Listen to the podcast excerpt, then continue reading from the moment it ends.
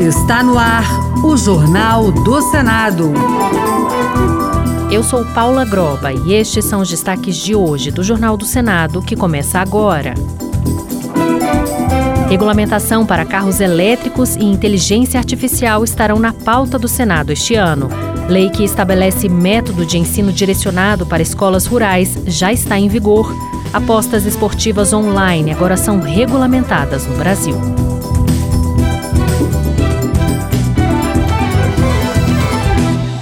Boa noite. As apostas esportivas online, chamadas de bets, agora têm regulamentação no Brasil. Empresas e apostadores que praticam a atividade terão que recolher os tributos devidos e os recursos serão distribuídos para áreas como saúde, educação e segurança pública. A reportagem é de Floriano Filho. O governo sancionou com vetos a lei que regulamenta as apostas esportivas online conhecidas como bets. A expectativa é aumentar a arrecadação em 2024 uma vez que empresas e apostadores terão que pagar impostos. As empresas poderão ficar com 88% do faturamento bruto para custeio da atividade. Sobre o valor recolhido com o tributo, 2% serão destinados à contribuição para a Seguridade Social. Os 10% restantes serão divididos entre áreas como educação, saúde, turismo, segurança pública e esporte.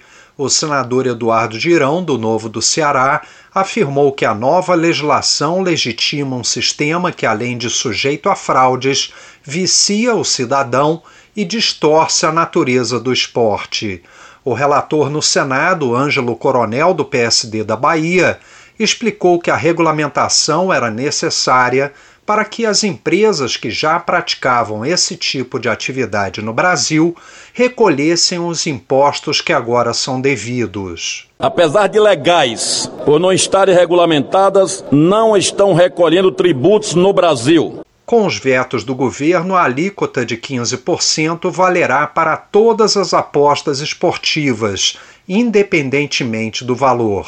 E já está valendo a lei que permite a aplicação da chamada pedagogia de alternância em escolas rurais. A metodologia adaptada ao campo prevê uma formação com períodos alternados de vivência e estudo na escola e na família, acompanhados pelos monitores. Durante duas semanas, os jovens aprendem em sala de aula disciplinas regulares do ensino fundamental e médio, como português e matemática, além de conhecimentos e técnicas voltadas para a agropecuária. Já na quinzena seguinte, o aluno pode colocar em prática o que aprendeu em atividades no campo, como a colheita, de preferência na propriedade rural da própria família. A lei teve origem em um projeto apresentado em 2017 pelo deputado Helder Salomão, do PT do Espírito Santo. Quando foi debatida na Comissão de Educação, o então senador Pedro Chaves, relator do projeto, disse que a pedagogia de alternância nas regiões rurais é uma forma de atender às diversidades culturais do Brasil.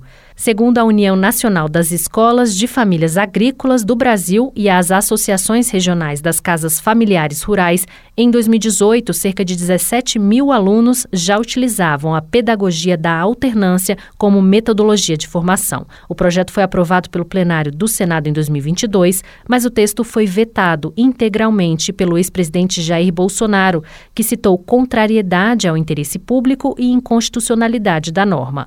O Congresso Nacional, no entanto, derrubou o veto em dezembro de 2023.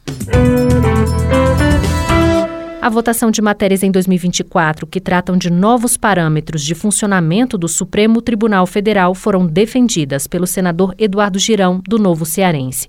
Ele pediu ao presidente da Casa, senador Rodrigo Pacheco, que coloque em pauta este ano a questão de tempo de mandato para ministros do Supremo, além da idade mínima de 50 anos para assumir o cargo. Girão lembrou que o Senado acertou quando aprovou a PEC que acaba com a possibilidade de decisões monocráticas na Corte. A matéria está em análise na Câmara dos Deputados. O parlamentar ainda ressaltou que existe uma inversão completa de valores com um brutal ativismo judicial exercido pelo STF.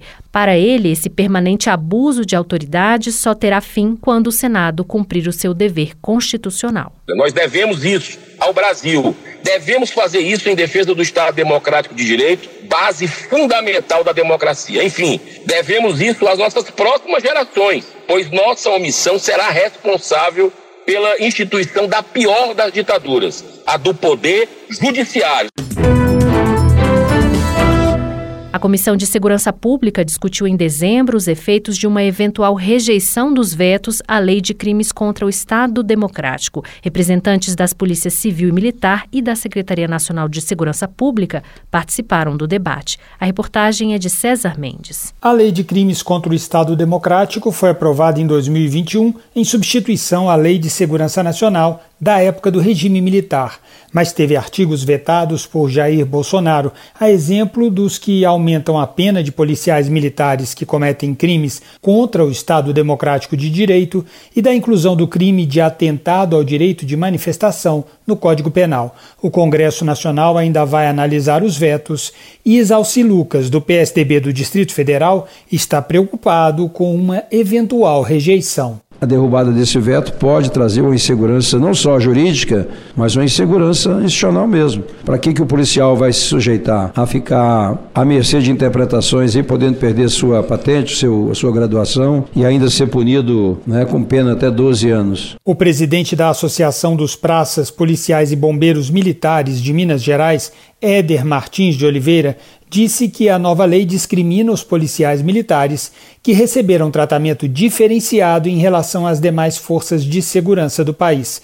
Já o representante da Secretaria Nacional de Segurança Pública, Márcio Júlio da Silva Matos, defendeu a derrubada dos vetos para garantir o papel central do Estado em determinar como os profissionais de segurança devem agir.